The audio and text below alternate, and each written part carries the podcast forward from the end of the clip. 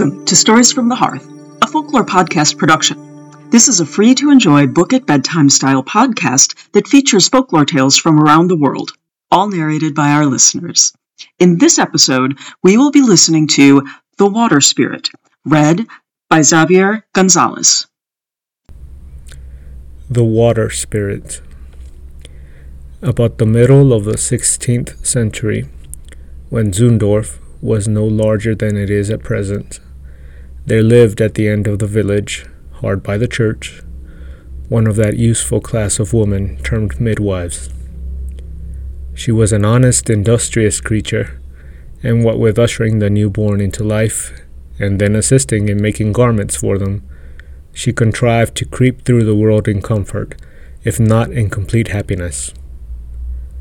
The summer had been one of unusual drought, and the winter of a necessity, one of uncommon scarcity, so that when the spring arrived, the good woman had less to do than at any period in the preceding seven years.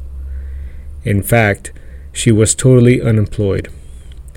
As she mused one night, lying abed, on the matter, she was startled by a sharp, quick knock at the door of her cottage. She hesitated for a moment to answer the call but the knocking was repeated with more violence than before. This caused her to spring out of bed without more delay, and hasten to ascertain the wish of her impatient visitor. She opened the door in the twinkling of an eye, and a man, tall of stature, enveloped in a large dark cloak, stood before her. My wife is in need of thee, he said to her abruptly.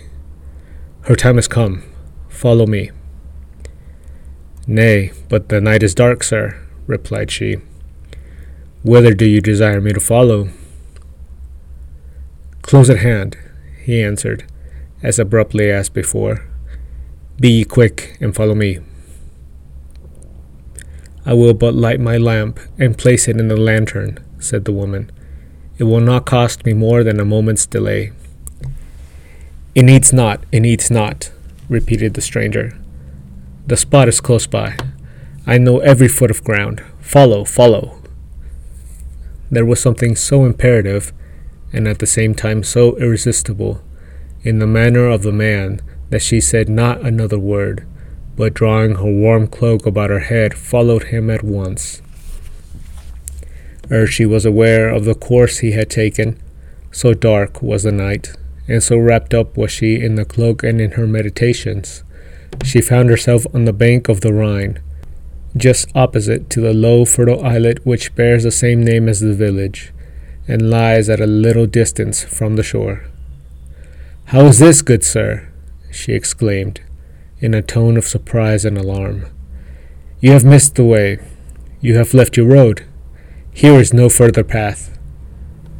Silence and follow were the only words he spoke in reply, but they were uttered in such a manner as to show her at once that her best course was obedience. They were now at the edge of the mighty stream. The rushing waters washed their feet. The poor woman would fain have drawn back, but she could not, such was the preternatural power exercised over her by her companion. Fear not, follow. He spoke again, in a kinder tone, as the current kissed the hem of her garments. He took the lead of her. The waters opened to receive him. A wall of crystal seemed built up on either side of the vista. He plunged into its depths. She followed. The wild waves gurgled over them, and they were walking over the shiny pebbles and glittering sands which strewed the bed of the river. And now a change came over her indeed. She had left all on earth in the thick darkness of a starless spring night, yet all around her was lighted up like a mellow harvest eve, when the sun shines refulgent through masses of golden clouds on the smiling pastures and emerald meadows of the west. She looked up, but she could see no cause for this illumination. She looked down, and her search was equally unsuccessful. She seemed to herself to traverse a great hall of surpassing transparency, lighted up by a light resembling that given out by a huge globe of ground glass. Her conductor still preceded her. They approached a little door. The chamber within it contained the object of their solicitude. On a couch of mother of pearl, surrounded by sleeping fishes and drowsy sirens, who could evidently afford her no assistance, lay the sick lady. Here is my wife, spake the stranger, as they entered this chamber. Take her in hand at once, and hark ye, mother, heed that she has no injury through thee, or with these words he waved his hand, and, preceded by the obedient inhabitants of the river, who had until then occupied the chamber, left the apartment. The midwife approached her patient with fear and trembling. She knew not what to anticipate. What was her surprise to perceive that the stranger was like any other lady. The business in hand was unfinished, and midwife and patient began to talk together, as women will when an opportunity is afforded them. It surprises me much, quoth the former, to see such a handsome young lady as you are buried down here in the bottom of the river. Do you never visit the land? What a loss it is to you. Hush, hush, interposed the Triton's lady placing her forefinger significantly on her lips. You peril your life by talking thus without guard. Go to the door. Look out, that you may see if there be any listeners. Then I will tell something to surprise you. The midwife did as she was directed. There was no living being within earshot. Now, listen, said the lady. The midwife was all ear. I am a woman, a Christian woman like yourself, she continued, though I am here now in the home of my husband, who is the spirit of these mighty waters. God be praised, ejaculated her auditor. My father was the lord of the hamlet of Rheidt, a little above Lulsdorf, and I lived there in peace and happiness during my girlish days. I had nothing to desire, as every wish was gratified by him as soon as it was formed. However, as I grew to womanhood, I felt that my happiness had departed. I knew not whither it had gone, or why, but gone it was. I felt restless, melancholy, wretched. I wanted, in short, something to love, but that I found out since. Well, one day a merry-making took place in the village, and everyone was present at it.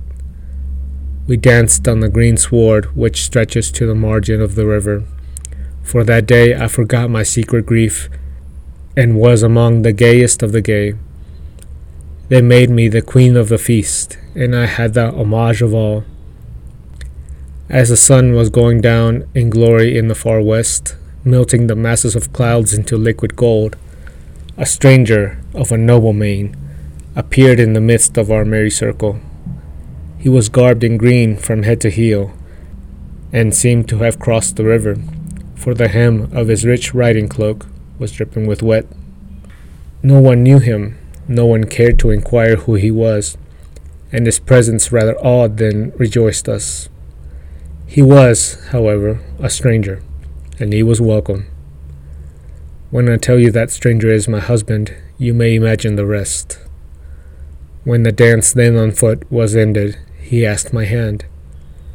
I could not refuse it if I would, but I would not if I could. He was irresistible. We danced and danced until the earth seemed to reel around us. I could perceive, however, even in the whirl of tumultuous delight which forced me onward, that we neared the water's edge in every successive figure. We stood at length on the verge of the stream, the current caught my dress, the villagers shrieked aloud, and rushed to rescue me from the river. Follow, said my partner, plunging as he spoke into the foaming flood. I followed. Since then I have lived with him here. It is now a century since, but he has communicated to me a portion of his own immortality, and I know not age, neither do I dread death any longer. He is good and kind to me, though fearful to others. The only cause of complaints I have is his invariable custom of destroying every babe to which I give birth on the third day after my delivery. He says it is for my sake, and for their sakes, that he does so, and he knows best. She sighed heavily as she said this. And now, resumed the lady, I must give you one piece of advice, which, if you would keep your life, you must implicitly adopt. My husband will return. Be on your guard, I bid you. He will offer you gold. He will pour out the countless treasures he possesses before you. He will proffer you diamonds and pearls and priceless gems. But heed well what I say to you. Take nothing more from him than you would from any other person. Take the exact sum you are wont to receive on earth, and take not a kreuzer more, or your life is not worth a moment's purchase, it is forfeit. He must be a cruel being indeed, ejaculated the midwife. God deliver me from this dread and great danger. See you yon sealed vessels? spake the lady, without seeming to heed her fright, or hear her ejaculations. The midwife looked and saw ranged on an upper shelf of the apartment about a dozen small pots, like pipkins, all fast sealed, all labeled in unknown characters.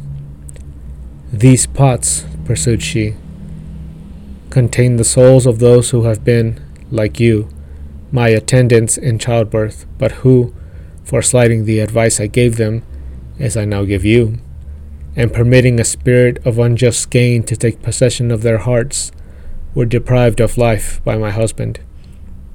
Heed well what I say. He comes. Be silent and discreet. As she spake, the water spirit entered. He first asked his wife how she did, and his tones were like the rushing sound of a current heard far off. Learning from her own lips that all was well with her, he turned to the midwife and thanked her most graciously. Now come with me, he said. I must pay thee for thy services. She followed him from the sick chamber to the treasury of the palace. It was a spacious crystal vault, lighted up, like the rest of the palace, from without, but within it was resplendent with treasures of all kinds. He led her to a huge heap of shining gold which ran the whole length of the chamber. Here, said he, take what you will. I put no stint upon you. The trembling woman picked up a single piece of the smallest coin she could find upon the heap. This is my fee, she spake. I ask no more than a fair remuneration for my labor. The water spirit's brow blackened like a tempestuous night and he showed his green teeth for a moment as if in great ire. But the feeling, whatever it was, appeared to pass away as quickly as it came, and he led her to a huge heap of pearls. Here, said he, take what you will. Perhaps you like these better. They are all pearls of great price, or maybe you would wish for some memento of me. Take what you will but she still declined to take anything more, although he tempted her with all his treasures. She had not forgotten the advice of her patient. I desire nothing more from you, great prince as you are, than I receive from one of my own condition. This was her uniform answer to his entreaties. I thank you, but I may not take aught beside my due. If, said he, after a short pause. You had taken more than your due. You would have perished at my hands. And now, proceeded the spirit, you shall home, but first take this. Fear not. As he spake, he dipped his hand into the heap of gold and poured forth a handful into her lap. Use that, he continued. Use it without fear. It is my gift. No evil will come of it. I give you my royal word.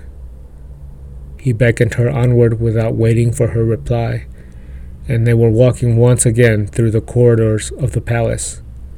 Adieu, he said, waving his hand to her. Adieu. Darkness fell around her in a moment. In a moment more she awoke, as from a dream, in her warm bed. Thank you for joining us for The Water Spirit. We hope you enjoyed it. Many thanks to our reader, Xavier Gonzalez. If you enjoyed this story and would like to help us make more, please consider making a very small contribution on our Ko-fi page at ko-fi.com slash the folklore podcast. If you are interested in narrating a story, please email us at folklorepodreaders at gmail.com. Stories from the Hearth is a production of the Folklore Podcast. For more details on the podcast and its work, please visit thefolklorepodcast.com.